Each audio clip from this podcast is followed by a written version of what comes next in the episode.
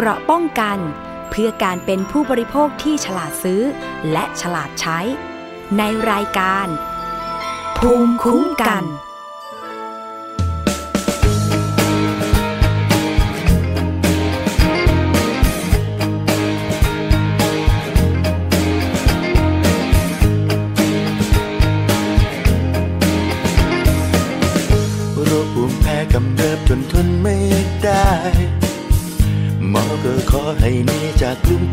ไป พี่เลือกมาจังหวัดนี้ เพราะเห็นว่าอากาศดีกว่าที่ใด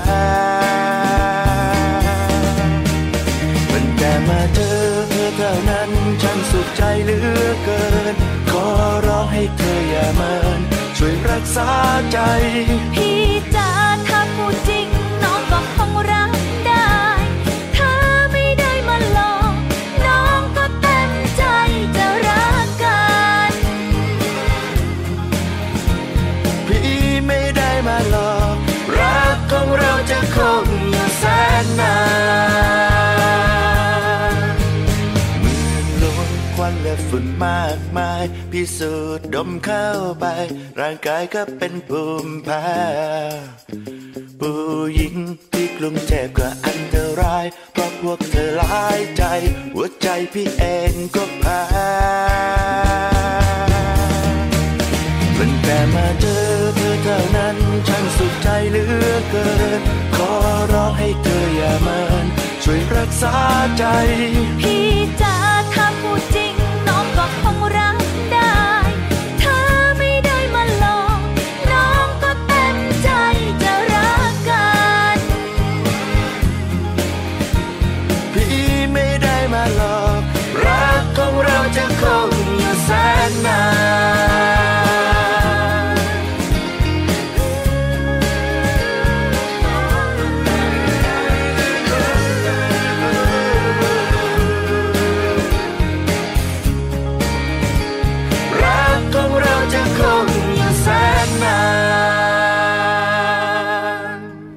สวัสดีค่ะ ต้อนรับเข้าสู่รายการภูมิคุ้มกันรายการเพื่อผู้บริโภคนะคะ ทางวิทยุไทย PBS ออนไลน์ www.thaipbsonline.net ค่ะ วันนี้ดิฉันชนะทิพไพรพงศ์นะคะดำเนินรายการสำหรับวันศุกร์ที่ 3 มิถุนายน 2559 ค่ะ เริ่มต้นด้วยเพลงภูมิแพ้กรุงเทพนะคะสำหรับในช่วงที่เปลี่ยนฤดูกาลแบบนี้ จากหน้าร้อนเข้าสู่หน้าฝน แล้วช่วงนี้ฝนก็ ตกลงมาค่อนข้างมากด้วย ยังไงดูแลรักษาสุขภาพกันด้วยกันแล้วกันนะคะ เพราะว่ากรมอุตุนิยมวิทยาค่ะบอกว่า ในช่วงนี้ประเทศไทย มีฝนตกหนักบางพื้นที่นะคะ ส่วนมากที่บริเวณจังหวัดเชียงราย พะเยา แพร่ น่าน อุตรดิตถ์ พิษณุโลก ตาก ระยอง จันทบุรี ตราด ระนองพังงาภูเก็ตกระบี่และตรังค่ะ ขอให้ประชาชนในบริเวณดังกล่าว ระวังอันตรายจากฝนตกสะสมในระยะนี้ไว้ด้วย ส่วนกรุงเทพมหานครและปริมณฑลยังคงมีฝนได้อีกต่อไปนะคะ อันนี้ก็เป็นพยากรณ์อากาศยังไงก็ต้องติดตามรับฟังกัน ตอนนี้ไปไหนมาไหนคงจะต้องพกร่มไปด้วยนะคะ เผื่อว่ากันฝนฝนตกไม่เป็นเวล่ำเวลานั่นเองค่ะ คุณผู้ฟัง เอาละค่ะ ช่วงนี้ มีประเด็นที่จะพูดคุยกันนะคะสำหรับเรื่องราวของผู้บริโภค รับฟังพร้อมกัน ไม่ว่าจะเป็นทางหน้าเว็บไซต์ก็คือ www.thaipbsonline.net แล้ว ยังรับฟังได้ถ้าคุณผู้ฟังอยู่ในจังหวัดดังต่อไปนี้นะคะ สุพรรณบุรีค่ะ ฟังได้ที่สถานีวิทยุชุมชนคนหนองยาไซ FM 107.5 MHz นะคะที่กาลสินฟังได้ที่สถานีวิทยุชุมชนคนเขาวง FM 89.5เมกะเฮิร์ค่ะ ที่ลำพูนฟังได้ 2 สถานีนะคะ อำเภอลี้ฟังได้ที่สถานีวิทยุชุมชนคนเมืองลี้ FM 103.75เมกะเฮิรตซ์ค่ะ ส่วนอำเภอทุ่งหัวช้างฟังได้ที่ สถานีวิทยุเทศบาลทุ่งหัวช้าง FM 106.25เมกะเฮิรตซ์นะคะสำหรับท่านที่อยู่ สมุทรสาครฟังได้ที่สถานีวิทยุชุมชนปฐมสาคร FM 106.25เมกะเฮิรตซ์ส่วนใครที่อยู่ราชบุรีค่ะ ฟังได้ที่สถานีวิทยุชุมชนวัดโพบันลังนะคะ FM 103.75เมกะเฮิรตซ์ค่ะ ถ้ายังมีสถานีวิทยุไหนต้องการเชื่อมโยงสัญญาณรายการภูมิคุ้มกัน หรือรายการอื่นๆ ของวิทยุไทย PBS ออนไลน์ ไปออกอากาศ ต่อแล้วล่ะก็ยินดีเสมอนะคะ เชื่อมโยงฟรีค่ะไม่มีโฆษณา เราผลิตรายการเพื่อบริการประชาชนจริง ๆ นะคะ ติดต่อทีมงานมาได้ มีช่องทางการส่งข้อความหน้าเว็บไซต์ www.thaipbsonline.net หรือว่าจะส่งเป็นอีเมล จดหมายอิเล็กทรอนิกส์ก็ได้นะคะ ดาวน์โหลดแบบฟอร์มหน้าเว็บไซต์ค่ะ แบบฟอร์มการเชื่อมโยงสัญญาณกรอกรายละเอียดมาให้ครบถ้วนนะคะ แล้วก็ส่งกลับมาที่อีเมล radio at thaipbs.or.th ค่ะและนอกจากนั้นนะคะ สามารถดาวน์โหลดแอปพลิเคชันไทย PBS แล้วก็เลือกรับฟังวิทยุไทย PBS ได้เลยค่ะ ติดตั้งบนมือถือฟรี ไม่มีค่าใช้จ่ายแต่อย่างใดนะคะ คุณผู้ฟัง มาดูเรื่องของ การเก็บภาษีเครื่องดื่มที่มีความหวานกันบ้างค่ะ คุณผู้ฟังมีความคืบหน้าเมื่อหนึ่งมิถุนายนที่ผ่านมานะคะว่า มีตัวแทนภาคเอกชนจากสมาคมน้ำตาล และสมาคมเครื่องดื่มที่ใช้น้ำตาลค่ะ เข้าพบแล้วก็มีการตั้งคณะทำงานร่วมกัน เพื่อพิจารณาแนวทางการ เก็บภาษีอย่างเหมาะสมนะคะ รวมทั้งขอให้รัฐบาลนั้นเนี่ยพิจารณาภาพรวมการใช้น้ำตาลในอุตสาหกรรมอย่างเสมออออย่างเสมอภาค อย่างเช่น เครื่องดื่มนมใช้น้ำตาลในในสัดส่วนร้อยละ 20-30 เช่นเดียวกับอุตสาหกรรมอาหาร จึงไม่ควรจะเพ่งเล็งไปที่เฉพาะ อุตสาหกรรมเครื่องดื่มประเภทเดียวนะคะ แต่เอกชนพร้อมที่จะปรับสูตรลดน้ำตาลเพื่อสุขภาพของคนไทย แล้วก็สอดรับกับนโยบายของรัฐบาล ซึ่งคาดว่าจะสรุปได้ในสิ้นเดือนมิถุนายนนี้ค่ะ ก่อนจะเสนอสภาปฏิรูปแห่งชาติต่อไปนะคะ อะอันนี้ก็ต้องมาดูรายละเอียดกัน เพราะว่าเรื่องของเครื่องดื่มที่มีน้ำตาลเป็นส่วนผสมเนี่ยตอนนี้ลองไปดูฉลากข้างขวดนะคะ มีปริมาณสัดส่วนของน้ำตาลเนี่ยค่อนข้างมาก อาจจะใช้ชื่อแตกต่างหลากหลายกันไป ซึ่งเป็นชื่อทางวิทยาศาสตร์ฟลุกโตสอะไรอย่างเงี้ยนะคะ เขาไม่ได้บอกว่าเป็นน้ำตาลโดยตรง ซึ่งอาจจะทำให้เราผู้บริโภคเนี่ยบางทีก็ไม่มีความ เข้าใจที่เพียงพอสำหรับเรื่องนี้ แต่ว่ามันก็คือประเภทของการให้ความหวานนั่นแหละ เพียงแต่ว่าตอนนี้สมาคมน้ำตาลแล้วก็สมาคมเครื่องดื่มที่ใช้น้ำตาล ก็บอกว่าจะยอมร่วมหารือแล้วก็ถ้าอยากจะให้มีการปรับสูตรลดน้ำตาลสำหรับเครื่องดื่มประเภทต่างๆนะคะ ลงก็ยินดีที่จะทำแล้วก็ขอให้พิจารณา ควบคู่กันไปด้วยสำหรับนมที่ผสมน้ำตาล อย่างเช่นนมรสหวาน หรืออุตสาหกรรมอาหารอื่นๆ ที่ใช้น้ำตาลเป็นส่วนประกอบ อันนี้ก็อยากจะให้พิจารณาไปพร้อม ๆ กันด้วยอะเดี๋ยวมาดูกันก็แล้วกัน เพราะว่าตอนนี้เนี่ยนะคะคุณผู้ฟัง รายงานตัวเลขของผู้ที่เจ็บป่วยด้วยโรคเรื้อรัง เช่น โรค ความดันโลหิตสูง เบาหวานโรคหัวใจเนี่ยมีสถิติเพิ่มมากขึ้นทุกปี แล้วอายุของผู้เป็นโรคเหล่านี้เนี่ยก็น้อยลงทุกปี มันมาจากอาหารการกินแล้วก็วิถีชีวิตประจำวันของคนไทย เพราะฉะนั้นเนี่ยจึงควรจะมาปรับในภาพรวมนะคะว่า ไม่ว่าจะเป็นเครื่องดื่มที่เราปรุงขึ้นเอง เครื่องดื่มที่เราซื้อจากท้องตลาด ก็ควรจะมีคุณค่าทางโภชนาการ และเมื่อดื่มเมื่อทานเข้าไปแล้วเนี่ยก็ไม่ควรที่จะไปเเป็นโภชนาการเกินของผู้คนในปัจจุบัน ซึ่งบางคนเนี่ยนะคะก็อาจจะ ยับยั้งชั่งใจตัวเองได้ว่าวันหนึ่งขอจำกัดน้ำตาลเข้าร่างกาย แค่กาแฟหนึ่งแก้ว หรือแค่น้ำน้ำหวานหนึ่งแก้วเท่านั้น แต่บางคนอาจจะยับยั้งชั่งใจไม่ได้ ก็อาจจะทานมื้อละแก้ว มื้อละแก้วก็ไปสามแก้ว ซึ่งก็ได้รับปริมาณน้ำตาลหรือความหวานเข้าสู่ร่างกาย ค่อนข้างมากแล้ว ประกอบกับวิถีชีวิตบางคนก็ไปทำงาน ไปเช้ากลับดึกไม่มีเวลาออกกำลังกาย จึงสะสมในร่างกาย แล้วก็เจ็บป่วยด้วยโรคเรื้อรังอย่างเช่นเบาหวานที่เพิ่มมากขึ้นทุกปี เพราะฉะนั้นก็เป็นหน้าที่ของหน่วยงานที่มีหน้าที่ในการกำหนดนโยบายต่างๆที่จะต้องออกมาทำงาน action กันบ้างนะคะว่า จะต้องควบคุมอาหารที่จำหน่ายอยู่ในท้องตลาดว่าไม่ควรจะหวานเกิน หรือมีรสชาติที่อาจจะไปสร้าง ให้สุขภาพของคนไทยเนี่ยเจ็บป่วยได้ง่าย อย่างนี้เป็นต้นนะคะ เดี๋ยวเรารอดูกันต่อไปก็แล้วกันค่ะคุณผู้ฟัง ไปดูกันที่เรื่องของโทรคมนาคม เรื่องของโทรศัพท์กันบ้างนะคะ ตอนนี้เราคนไทยทราบกันว่าเรามีโทรศัพท์ คลื่น 4G ใช้แล้ว หลังจาก 3G ใช้มาได้เกือบปี ตอนนี้ 4G ก็ประมูลไปแล้วได้ ผู้รับสัมปทานไปแล้วด้วยนะคะ แต่ว่าคนไทยได้อะไรจากการประมูล 3G และ 4G บ้างนะคะ ซึ่งปัจจุบันเนี่ยการใช้งานโทรศัพท์มือถือมีการใช้งานประมาณ 120 ล้านเลขหมาย มีการใช้งานทั้งสัญญาณ 4G แล้วก็ 2G เดิมรวมถึง 3G ยังไม่หมดไปนะคะ 2G ก็คือแบบเก่าๆแหละ โทรออกรับสายประมาณนั้นนะคะ 3G ก็พัฒนามาก็คือสามารถที่จะท่องเว็บไซต์ เล่นไลน์โซเชียลมีเดียอะไรได้ แต่ว่าความเร็วยังจำกัดอยู่ แต่ตอนนี้ 4G ค่ะ ความเร็วจะเพิ่มมากขึ้น การใช้งานโทรศัพท์ ยังคงเห็นตั้งแต่ต้นปี 2559 จนถึง 29 พฤษภาคม 2559 เนี่ย มีประชาชนที่ร้องเรียนเข้าไปที่กสทชนะคะ 2,008 เรื่องค่ะ ซึ่งน้อยกว่าการร้องเรียนเมื่อปี 2558 ที่มีรวมแล้ว 700 กว่าเรื่อง ภาพรวมเกี่ยวกับปัญหาการย้ายเครือข่ายเบอร์เดิม ถูกร้องเรียนมากที่สุดถึง 1,498 เรื่อง ปัญหาสัญญาณอินเทอร์เน็ตถูกร้องเรียนเป็นอันดับสองและหากประเด็นที่ถูกร้องเรียน ก็จะพบว่า คุณภาพของสัญญาณ ถูกร้องเรียนมากกว่า 1,200 เรื่องค่ะ ปัญหาการขอยกเลิกบริการ เป็นอันดับสองตามมา และปัญหาการคิดค่าบริการผิดพลาดของเครือข่ายโทรศัพท์ นะคะรวมถึงปัญหาบริการเสริม ปัญหาถูกจำกัดระยะเวลาการใช้งาน การให้ข้อมูลไม่ถูกต้อง บริการเติมเงิน ปัญหาการเข้าถึงบริการและถูกละเมิดข้อมูลส่วนบุคคล อันนี้ร้วนแล้วแต่เป็นภาพรวมของปัญหาในช่วงปีที่ผ่านมานะคะที่มีผู้ใช้บริการร้องเรียนไปที่ กสทช หมายเลขโทรศัพท์ 1200 ค่ะสำหรับเครือข่ายมือถือที่ถูกร้องเรียนมากที่สุดก็ได้แก่ AIS ตามมาด้วย d t แทและ TrueMove ค่ะ ซึ่งเป็นข้อมูลในช่วงที่มีประชาชนร้องเรียนไปที่ กสทช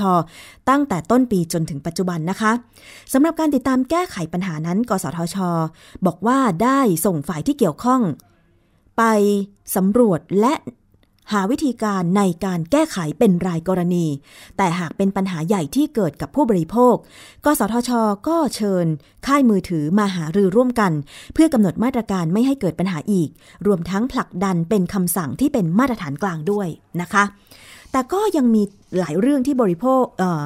มีหลายเรื่องที่ผู้บริโภคยังคงเห็นว่าไม่สามารถแก้ไขปัญหาได้ทันท่วงที หรือทั้งระบบ โดยเฉพาะ การคิดค่าบริการตามจริงเป็นการเป็นวินาทีตามการใช้งานจริงนะคะที่ยังไม่สามารถบังคับใช้ ได้กับระบบ 3G ซึ่งมีประชาชนที่ใช้งานในระบบนี้เนี่ยมากที่สุดในขณะนี้ อันนี้เป็นปัญหาใหญ่เลยทีเดียวนะคะ คุณผู้ฟัง ลองสำรวจโปรโมชั่นโทรศัพท์ของคุณค่ะ ว่าตอนนี้เนี่ยคุณใช้บริการนาทีละกี่บาทกี่สตางค์ ตอนนี้กสทชมีการออกประกาศมาแล้วนะคะ หลายปีมาแล้วด้วย ว่า ค่ายมือถือจะคิดค่าบริการโทรศัพท์ได้ไม่เกินนาทีละ 99 สตางค์นะคะ แต่ว่าบางโปรโมชั่น บางแพ็กเกจตอนนี้ยังมีการโฆษณาว่า นาทีแรก1บาท50 นาทีถัดไป 50 สตางค์ยังคงมีอยู่ใช่ไหมคะ เพราะฉะนั้นเนี่ย นาทีแรก1บาท50 ก็ถือว่า ผิดจากประกาศที่กสทช ออกประกาศมาแล้วก็ผิดกฎหมายนั่นเองนะคะ เพราะฉะนั้นเนี่ยยังคงไม่สามารถที่จะบังคับใช้ได้สำหรับการคิดค่าโทรตามการใช้งานจริง ซึ่งก็มีการชี้แจงนะคะ เกี่ยวกับเรื่องของการบริการของค่ายโทรศัพท์มือถือต่างๆ จากกสทช ค่ะ โดยทางด้านของคุณก่อกิจด่านชัยวิจิต กรรมการกสทชนะคะ ก็ได้กล่าวถึงการใช้งานโทรศัพท์ของคนไทยค่ะคือภาพรวมเนี่ยคนไทยเดี๋ยวนี้เราใช้ปริมาณ Data เพิ่มขึ้นตลอด กราฟยังวิ่งชันขึ้นตลอดแล้วเรามองเห็นว่าอาอย่างหนึ่งที่เป็นรายได้ของทางบริษัทด้วยบริการโทรศัพท์เคลื่อนที่ รายได้หลักเดิมเนี่ยเมื่อก่อนจะเป็นรายได้ด้านเสียง ตอนนี้จะเป็นรายได้หลักมาจากข้อมูลนะครับ เพราะคนเดี๋ยวนี้ใช้ แอปพลิเคชันในการโทรออก เพราะจ่าย Data เหมาไปแล้ว ดังนั้นเอ่อยิ่งมีถนนเอ่อข้อมูลความเร็วสูงมากขึ้นเท่าไหร่ การขนส่ง Data ก็จะดีขึ้นเท่านั้น ก็จะทำให้ประชาชนเนี่ยสามารถติดต่อสื่อสารได้คุณภาพที่ดีขึ้นในราคาที่ถูกลงครับความเร็วถ้าเปรียบเทียบกันแล้วกับสามจีมันเร็วกว่ากันกี่เท่าอย่างไรให้คนที่ไม่เข้าใจเขาได้โดยทฤษฎีเนี่ยมันเร็วเป็น 10 เท่า แต่ในเสาต้นหนึ่งเนี่ยสามารถรองรับคนสมมติรับได้ 400 คน ถ้าเสาต้นนั้นมีแค่คน 10 คนมันก็จะเร็วกว่าเสาที่ต้นนั้นที่บริการคน 400 คนนั่นนั่นเป็นเหตุผลหลักที่ทำไมเนี่ยเราถึงใช้การกำกับโดยการเฉลี่ย เพราะโทรศัพท์เคลื่อนที่คนเคลื่อนที่กันตลอด เราอยู่จุดนี้อาจจะอยู่เสาต้นหนึ่งเดินไปอีก20 เมตร อาจจะกลายเป็นเสาอีกต้นหนึ่ง เพราะฉะนั้นเรื่องการกำกับก็จะต้องทำงานขนานกันไปด้วย แต่ผมยังมองเห็นในภาพใหญ่เนี่ยคุณภาพการบริการให้ข้อมูลยังเร็วอยู่มากนะครับ ค่ะ ส่วนประโยชน์ที่ผู้บริโภคจะได้รับจากการประมูล 3G แล้วก็ 4G นั้น ตอนนี้เนี่ยนะคะ หลายคนก็บอกว่าความเร็วก็เร็วขึ้นนะ แต่ว่าสัญญาณยังไม่เสถียรเท่าไหร่ หรือคนที่ใช้ 2G เดิมเนี่ยนะคะ ตอนนี้เริ่มมีปัญหาแล้ว อย่างเช่น เคยโทรเข้าแบบเมื่อไหร่ก็ติด แต่ตอนนี้เนี่ยติดติดดับดับแบบนี้เป็นต้น เพราะฉะนั้นเนี่ยประโยชน์มันคืออะไร คุณก่อกิจก็ได้อธิบายดังนี้ค่ะ ความเปลี่ยนแปลงอาจจะไม่ได้มากนะครับ แต่เปลี่ยนอยู่ทุกวันทุกวันเนี้ยถ้ามีคลื่น 900 เมกะเฮิรตซ์เข้าไป เดิมเนี่ย AIS ได้รับการคุ้มครองเยียวยานะครับตามประกาศเยียวยาของคอสชเนี่ยคลื่น 900 ในล็อตที่ AIS ใช้จะใช้ได้ถึง 30 มิถุนายน แต่เขาใช้ได้อยู่บนเทคโนโลยีเก่า คือเทคโนโลยี 2G การประมูลวันนี้เป็นการประมูลคลื่นไปเมื่อเมื่อ AWN บริษัทในเครือ AIS ได้คลื่นไป ก็สามารถไป operate ในย่านเดิมเนี่ยโดยใช้เทคโนโลยี 4G อ่า 4G เป็นถนนทางข้อมูลที่เร็วขึ้นนะครับ ใช้แถบคลื่นความถี่เท่าเดิม แต่จะสามารถส่งข้อมูลปริมาณมากได้เร็วขึ้นและมากขึ้น และคุณลักษณะเฉพาะของคลื่น 900 เนี่ยเป็นคลื่นที่ไปได้ไกลตั้งเสาน้อย ดังนั้นเลยเมื่ออ่า AWN ได้รับใบอนุญาตเมื่อมาชำระเงินแล้วนะครับ ก็จะทำให้การบริการ 900 ในแล้วก็ในการบริการ 4G ของทั้งประเทศเนี่ยภาพรวมจะมีคุณภาพที่เร็วยิ่งขึ้น แล้วก็มีการแข่งขันมากขึ้นนะครับ คุณภาพก็จะดีขึ้นครับ ค่ะ นั่นคือคำตอบของคุณก่อกิจด่านชัยวิจิตกรรมการกสทช ถึงประโยชน์ที่ผู้บริโภคจะได้รับ จากการให้ประมูล 3G แล้วก็ 4G ไปนะคะแต่ว่าเรื่องของการกำกับดูแลผู้ให้บริการโทรศัพท์ ให้คิดค่าโทรตามจริงตอนนี้เป็นอย่างไรคะ ไอ้เรื่องโทรตามจริงเป็นไปตั้งแต่พันแปดเก้าร้อยเริ่มบอกใช้ละ แต่มีบริษัทที่ไม่ได้ชนะประมูลพันแปดเก้าร้อยแล้วไม่อยู่ใต้กำกับด้านราคา อีกประมาณ 3 เดือนครึ่งนะครับ น่าจะไตรมาสที่ 3 เราจะมีประกาศเรื่องกำกับราคาออกมาในภาพรวมอีกครั้งหนึ่ง ซึ่งจะกำกับคนที่ประมูล 2001 คนที่ไม่ชนะประมูลพันแปดเก้าร้อยให้ไปอยู่ในมาตรฐานเดียวกัน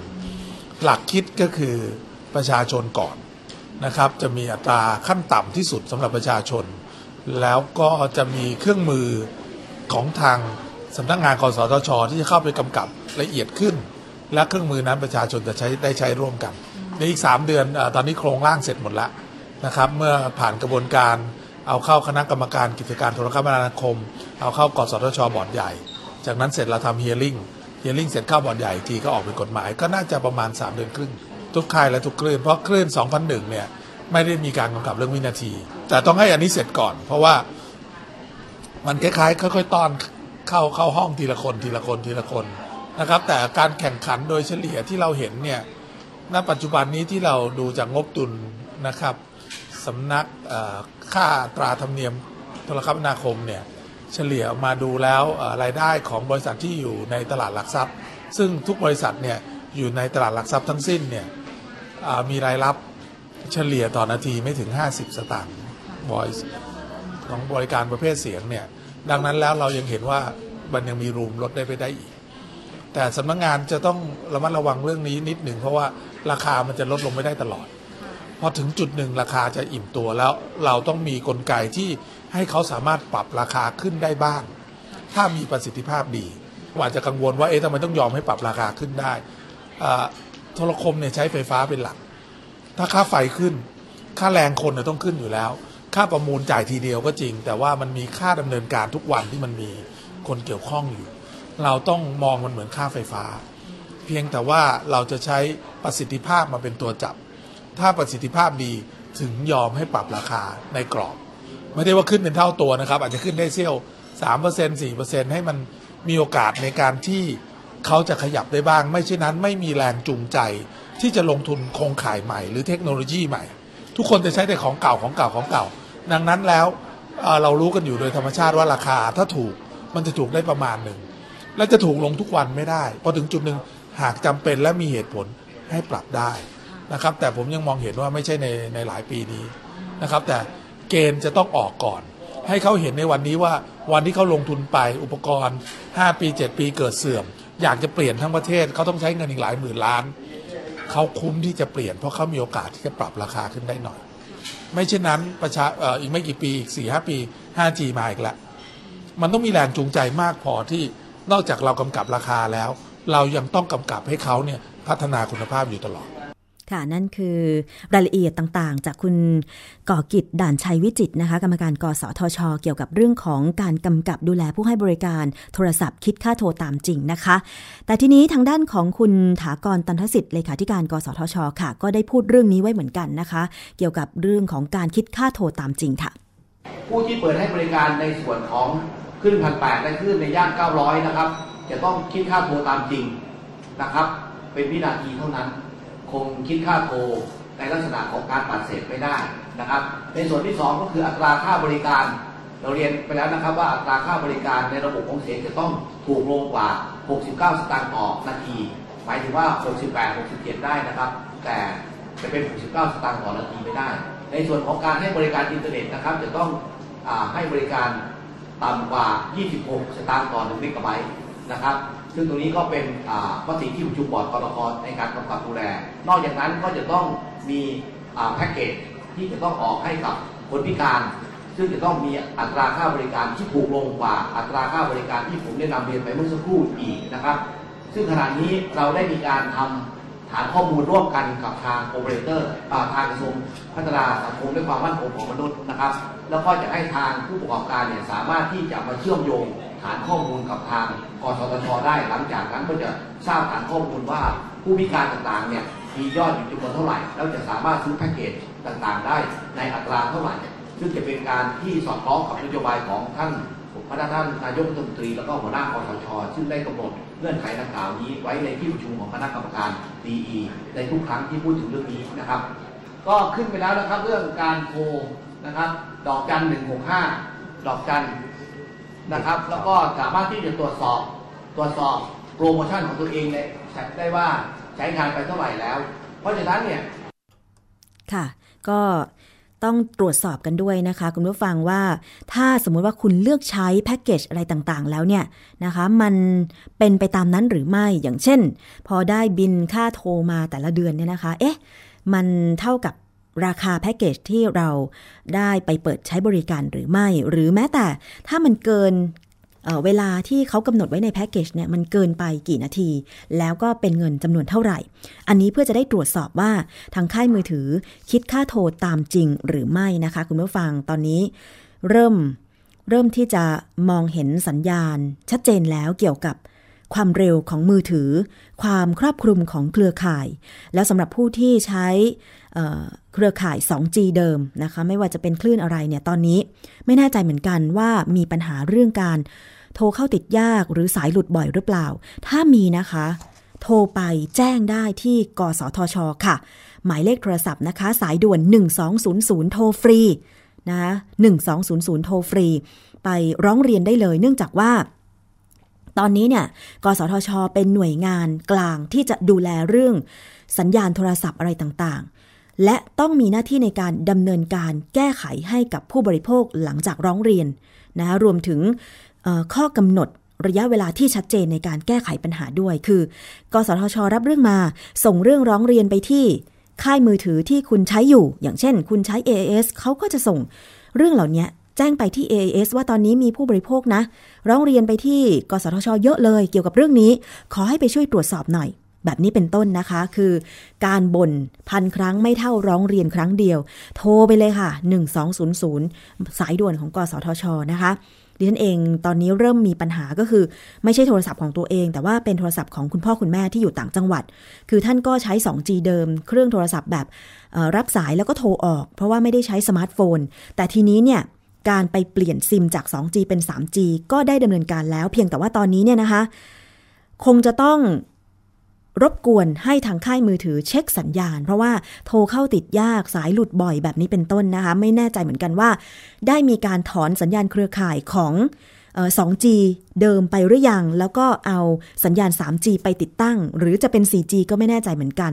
เดี๋ยวคงจะต้องโทรไปร้องเรียนด้วยเหมือนกันนะคะ ที่หมายเลขโทรศัพท์ 1200 สายด่วนกสทช ค่ะ เอาละค่ะ ช่วงนี้มีเพลงให้ฟังนะคะ เดี๋ยวช่วงหน้ามีเรื่องราวอื่นๆสำหรับผู้บริโภคกันอีกค่ะ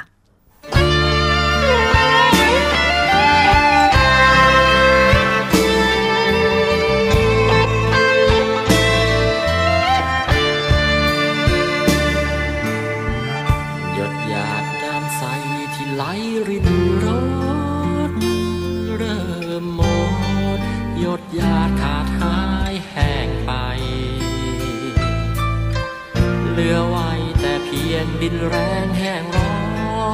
น เห็นแล้วทอดทอนอ่อนใจในความระแหง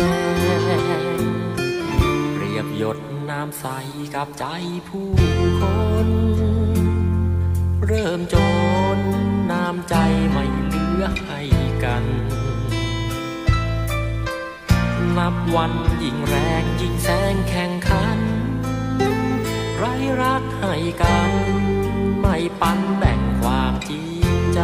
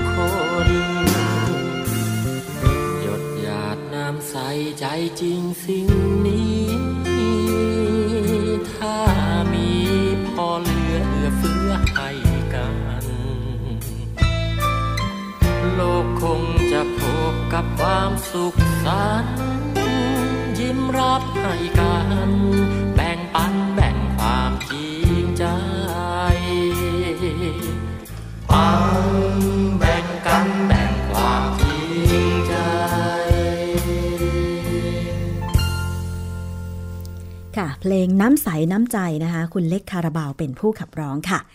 เอาละช่วงนี้นะคะมีอีกหลายๆ เรื่องของผู้บริโภค ไม่จบเลยนะ มีเรื่องของผู้ที่พักอาศัยอยู่ใน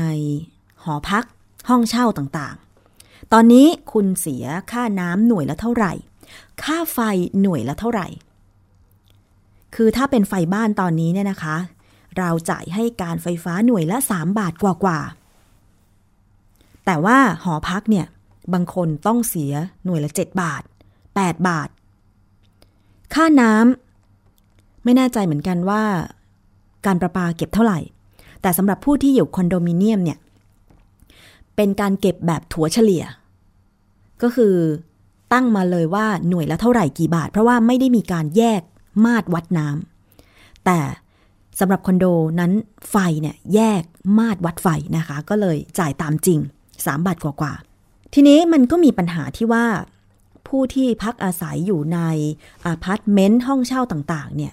ร้องเรียนไปที่มูลนิธิเพื่อผู้บริโภคกัน ค่อนข้างมากเกี่ยวกับ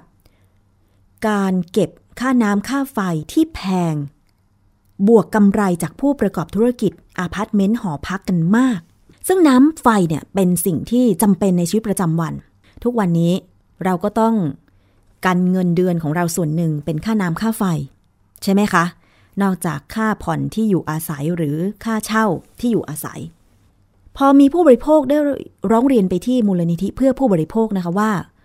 ไฟของหอพักหรืออพาร์ตเมนต์เนี่ยเก็บราคาแพงมากเลยนะคะ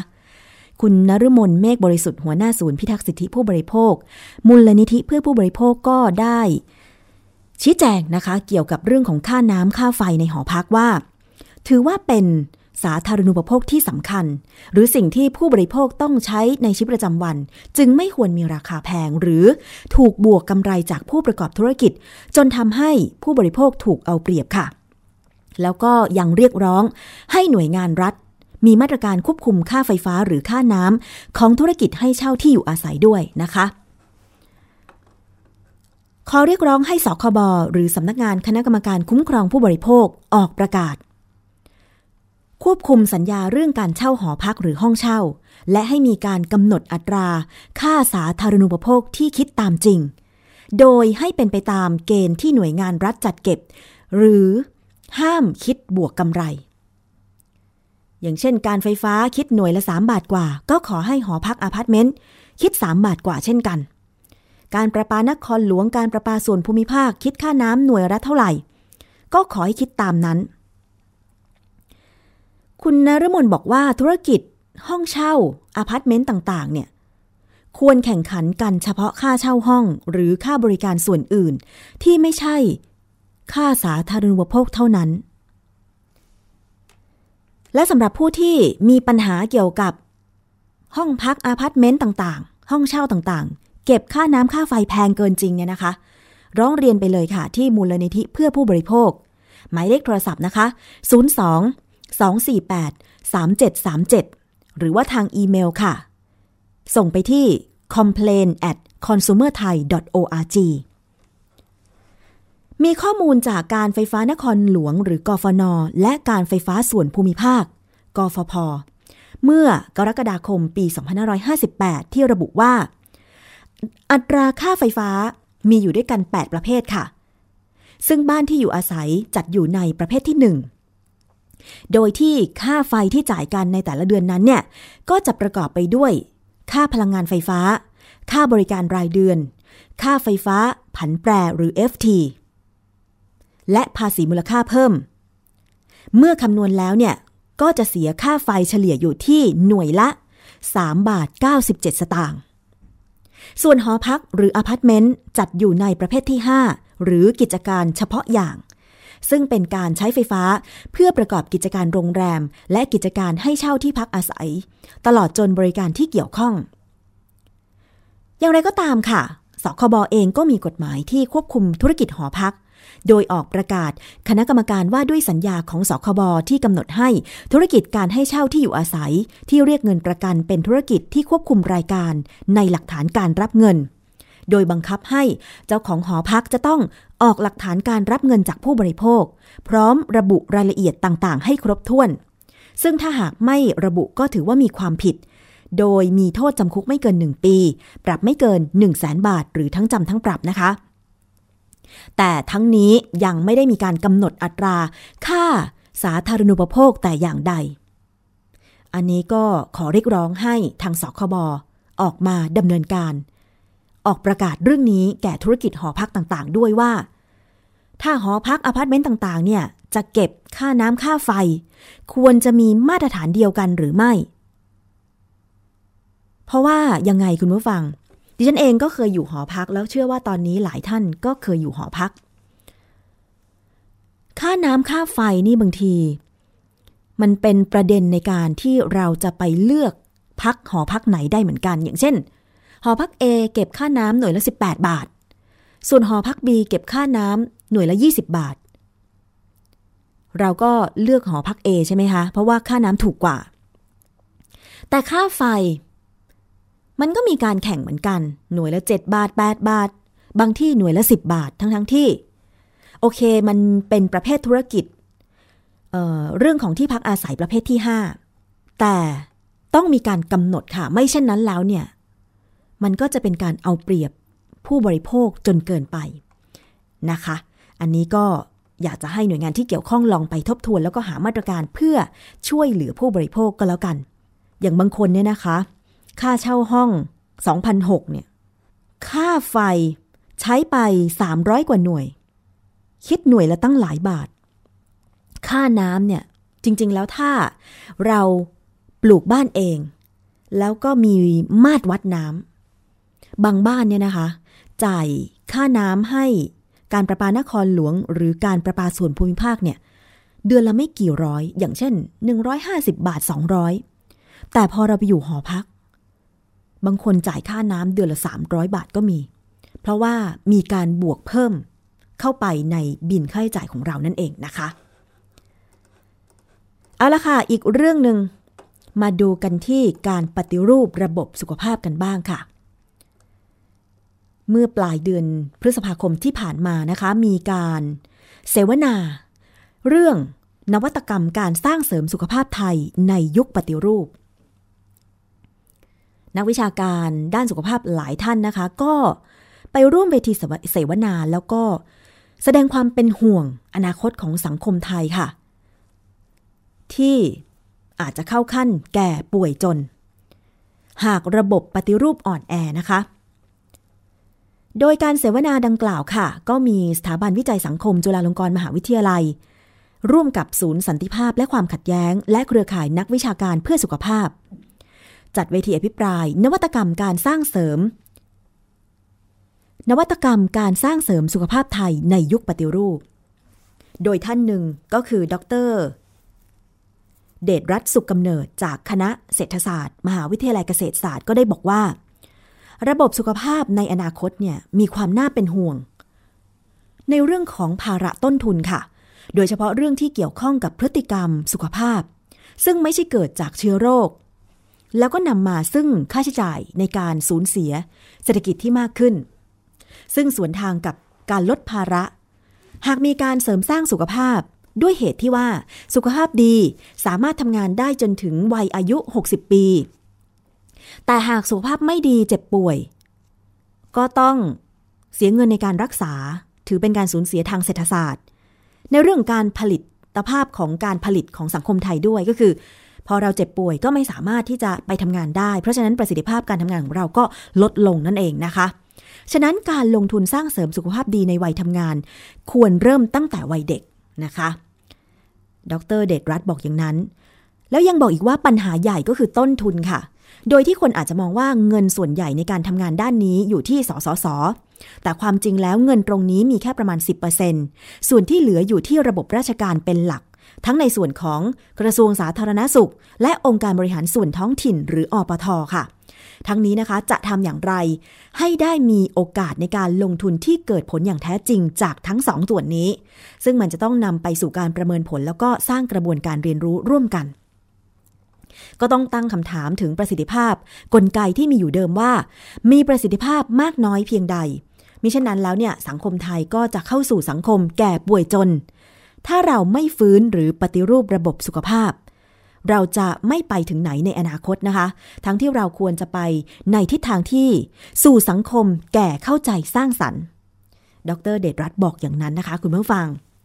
ส่วนอีกท่านหนึ่งค่ะ คุณวิทูลเลี่ยนจำรูนผู้อำนวยการมูลนิธิชีววิถีก็บอกว่า การใช้มาตรการเฉพาะหรือภาษีบาป ประเด็นที่เกี่ยวข้องเกี่ยวกับสุขภาพสิ่งแวดล้อม มีแนวโน้มเพิ่มมากขึ้นอย่างต่อเนื่องในยุโรป อย่างเช่นการเก็บภาษีเฉพาะทางเหล้าบุหรี่หรือที่ดิฉันอ่านข่าวไปเมื่อตอนต้นรายการก็คือ การเก็บภาษีเครื่องดื่มที่มีน้ำตาลสูงเพิ่มมากขึ้น คุณวิทูลบอกว่าการเก็บภาษีเฉพาะทางนี้เนี่ยสามารถนำไปสู่การ ไปสู่มาตรการปฏิรูปการจัดการปัญหาสุขภาพและสิ่งแวดล้อมได้อย่างชัดเจนนะคะ อย่างเช่น การเก็บภาษีสารเคมีกำจัดศัตรูพืชทำให้ ลดการใช้สารเคมีลง ซึ่งเป็นผลดีต่อสิ่งแวดล้อม และสุขภาพของคนด้วย ลดสารเคมีตกค้างในอาหารอย่างเห็นได้ชัด เมื่ออาหารดี คนกินเข้าไปก็ไม่สะสมสิ่งที่ไม่ดีในร่างกาย ลดการเกิดโรคได้นั่นเองนะคะ เราควรจะพิจารณาการขยายการใช้ภาษีเฉพาะเพิ่มมากขึ้นด้วย โดยมองไปที่ประสิทธิภาพดำเนินการของกลไกที่เกี่ยวข้อง เช่น กลไก การปฏิรูปสำคัญของประเทศนะคะสปสช และสสส หลายฝ่ายเห็นตรงกันว่า ในระยะเวลา 10 กว่าปีที่ผ่านมา เป็นแบบอย่างในการปฏิรูปสุขภาพได้จริง ซึ่งรัฐไม่ควรจะลดทอนหรือตัดตอนระบบปฏิรูปสุขภาพเสียเอง เพราะว่าเมื่อใดที่มีการสกัดกั้นลดทอนการเก็บภาษีเฉพาะ สุดท้ายแล้วจะสร้างผลกระทบต่อกลไกปฏิรูปในอนาคตค่ะ ซึ่งกลไกการปฏิรูประบบสุขภาพแบบสสส หรือกลไกการทำงาน ภาคประชาสังคมนั้นมีความจำเป็นสำหรับการปฏิรูปประเทศคู่ขนานไปกับการทำงานของภาครัฐ เป็นการหนุนเสริมกันอย่างมีพลังนะคะ ส่วนทางด้านของศาสตราจารย์นายแพทย์ประกิตวาทีสาธกกิจค่ะ เลขาธิการมูลนิธิรณรงค์เพื่อการไม่สูบบุหรี่ก็บอกว่าเริ่มทำงานควบคุมบุหรี่มาตั้งแต่ปีพุทธศักราช 2531 โดยขณะนั้นเนี่ยก็ไม่มีงบประมาณมาสนับสนุน แล้วก็พยายามเสนอรัฐบาลให้ปรับขึ้นภาษีบุหรี่มาโดยตลอด จนสุดท้ายสามารถผลักดันการนำเงินจากภาษีเหล้าบุหรี่ มาตั้งเป็นองค์กรสุขภาพก็คือ สสสสำนักงานกองทุนสนับสนุนการสร้างเสริมสุขภาพ ซึ่งภารกิจและโจทย์ของสสสก็คือ การทำงานก่อนที่คนจะป่วย โดยเฉพาะปัจจัยที่กระทบต่อสุขภาพมากที่สุดก็คือ พฤติกรรมการใช้ชีวิตของคน ถ้าหากไม่แก้ที่พฤติกรรม ก็จะทำให้คนเจ็บป่วยเข้าสู่ระบบบริการเพิ่มมากขึ้นเรื่อยๆ ขณะเดียวกันก็ต้องแก้ที่ระบบสิ่งแวดล้อมให้ปลอดภัย สร้างสังคมให้ชุมชนเข้มแข็ง ศาสตราจารย์นายแพทย์ประกิตบอกว่า ล่าสุดเนี่ยองค์การอนามัยโลกหรือ WHO ได้ถอดบทเรียนจาก 9 ประเทศใน 6 ภูมิภาคก็ระบุว่า สสส ของไทยมีนวัตกรรมใหม่ที่โดดเด่นก็คือ มีโครงสร้างการบริหารงบประมาณที่เป็นอิสระ และมีการดำเนินการเพื่อสร้างเสริมสุขภาพหลากหลายมิติ เป็นประโยชน์แก่ประชาชนในประเทศที่สามารถเป็นต้นแบบ ให้แก่ประเทศสมาชิกของ WHO ได้ ในเรื่องของการนำภาษีไปใช้ในการพัฒนานะคะ การบริหารงานด้านสุขภาพศาสตราจารย์นายแพทย์ประกิตบอกว่าเรามาถูกทางแล้ว ดังนั้นค่ะ หากจะปรับเปลี่ยนอะไรก็ต้องคิดให้รอบคอบ โดยเฉพาะหลักการสร้างเสริมสุขภาพ เพราะว่าหากดูข้อมูลจากกลุ่มโรคไม่ติดต่อเรื้อรังหรือ NCDs ซึ่งส่วนใหญ่เป็นผลมาจากวิธีการใช้ชีวิตมีพฤติกรรมเสี่ยงบางอย่าง เช่นเหล้าบุหรี่ขาดการออกกำลังกายอาหารและก็มีความเครียด สังเกตจากสถิติผู้เสียชีวิตจากกลุ่มโรค NCDs ในปี 2552 นะคะ เพราะว่ามีสาเหตุการเสียชีวิตของประชากรโลกทั้งหมด 65%และที่สำคัญกว่านั้นก็คือกว่า 80%เป็นประชากรของประเทศที่กำลังพัฒนา นี่แหละค่ะคุณผู้ฟังก็อยากจะนำเสนอข้อมูลเหล่านี้ ให้ได้รับทราบกันว่าทุกวันนี้เนี่ยนะคะ เราคนไทย มีวิธีการใช้ชีวิตที่เปลี่ยนแปลงไปอย่างไร ในทางที่จะเป็นการทำลายสุขภาพ อาหารการกินตอนนี้เราเปลี่ยนไปไหม พฤติกรรมการใช้ชีวิตปาร์ตี้สังสรรค์เฮฮากว่าเมื่อก่อนไหม หรือเศรษฐกิจที่บอกว่าขยายเจริญเติบโต ท่องเที่ยว การค้าการขายทำให้ลดการเจ็บป่วยหรือไม่เพิ่มความความเจ็บป่วยจนกระทั่งเสียชีวิตไปก่อนวัยอันควรหรือไม่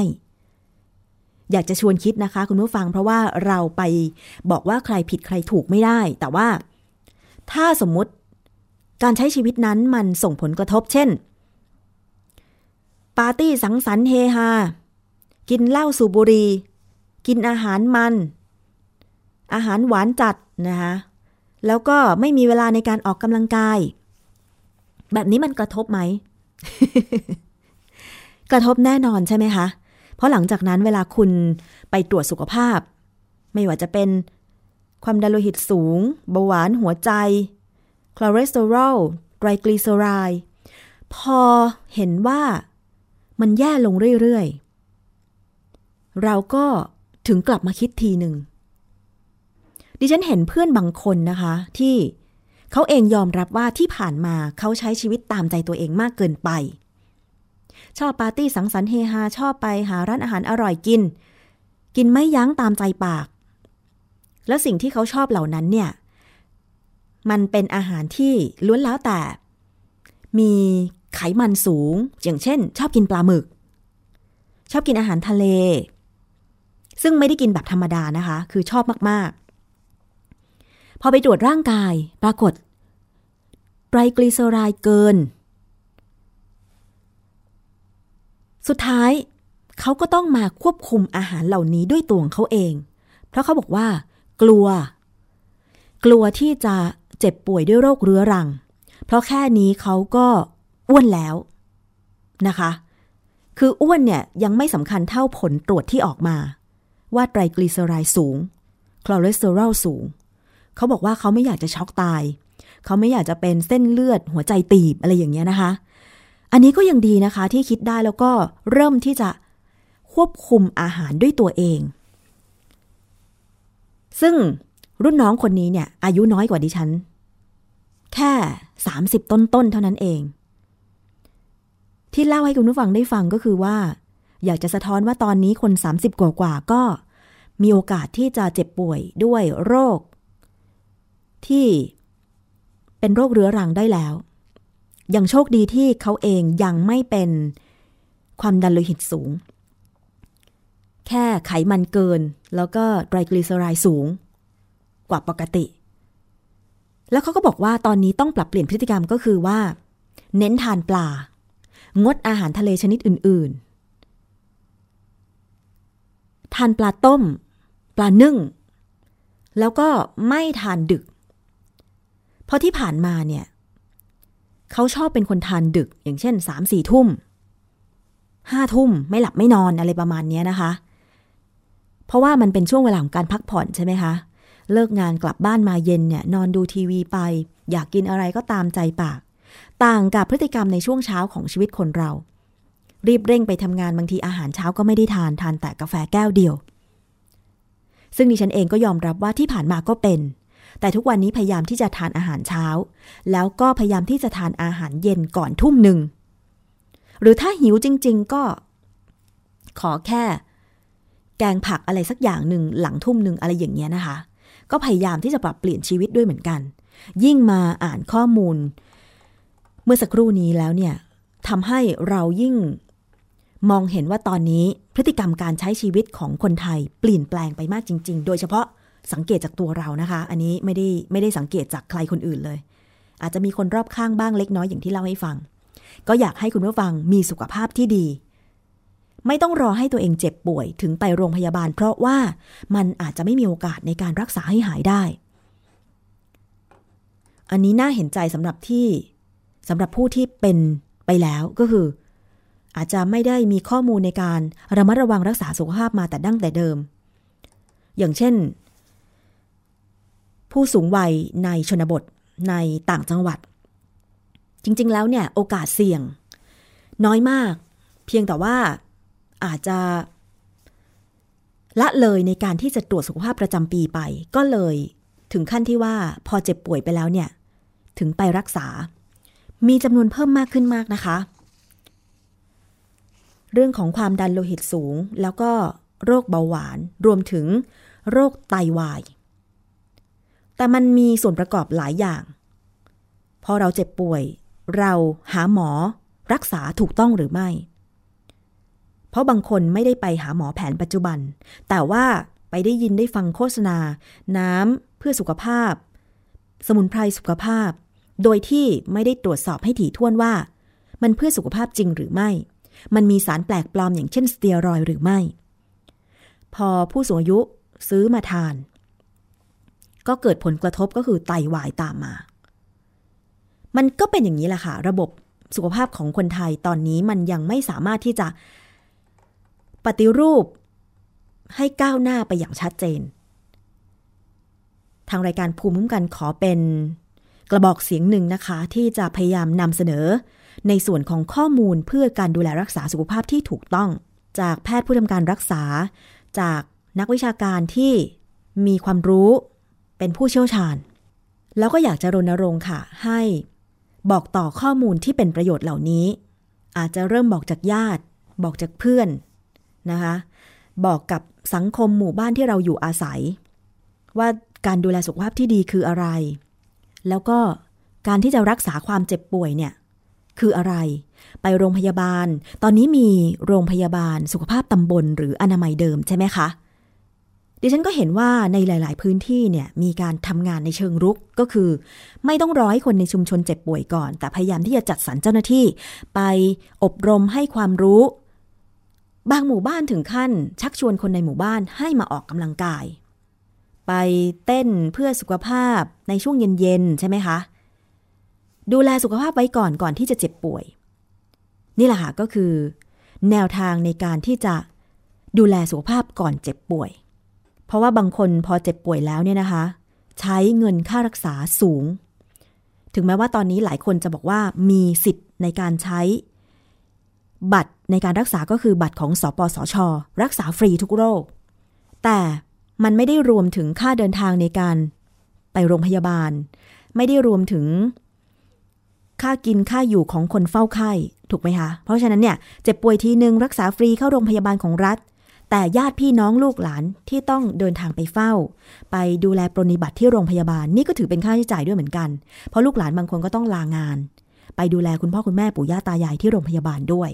มันหมายถึงองค์รวมของทุกอย่างเลยทีเดียว ถ้าเจ็บป่วยครั้งหนึ่งใช่ไหมคะเอาละค่ะมาถึงช่วงท้ายของรายการวันนี้ มีเพลงทิ้งท้ายฝากให้ฟังกันสบายๆกันนะคะ ดิฉันชนะทิพไพรพงศ์พร้อมรายการภูมิคุ้มกันลาไปก่อนค่ะ สวัสดีค่ะ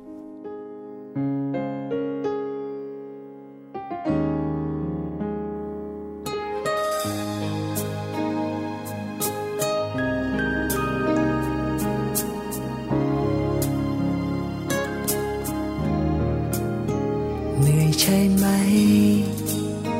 ที่ต้องทน แบกภาระอันหนักล้นไว้ข้างใน และไม่ว่าคนไม่ว่าหาพยายามสักเท่าไร ก็ไม่เคยจะเจอทางออก แบกคนเดียว อยู่ผู้เดียว คนเดียวเปล่าเปลี่ยนไหมในใจ อยากรู้เธอจะเหนื่อยอยากรู้เธอจะแบกจนเมื่อไร ฉันเองก็เคย เป็นเหมือนเหมือนกับเธอ จึงอยากบอกเธอให้เธอ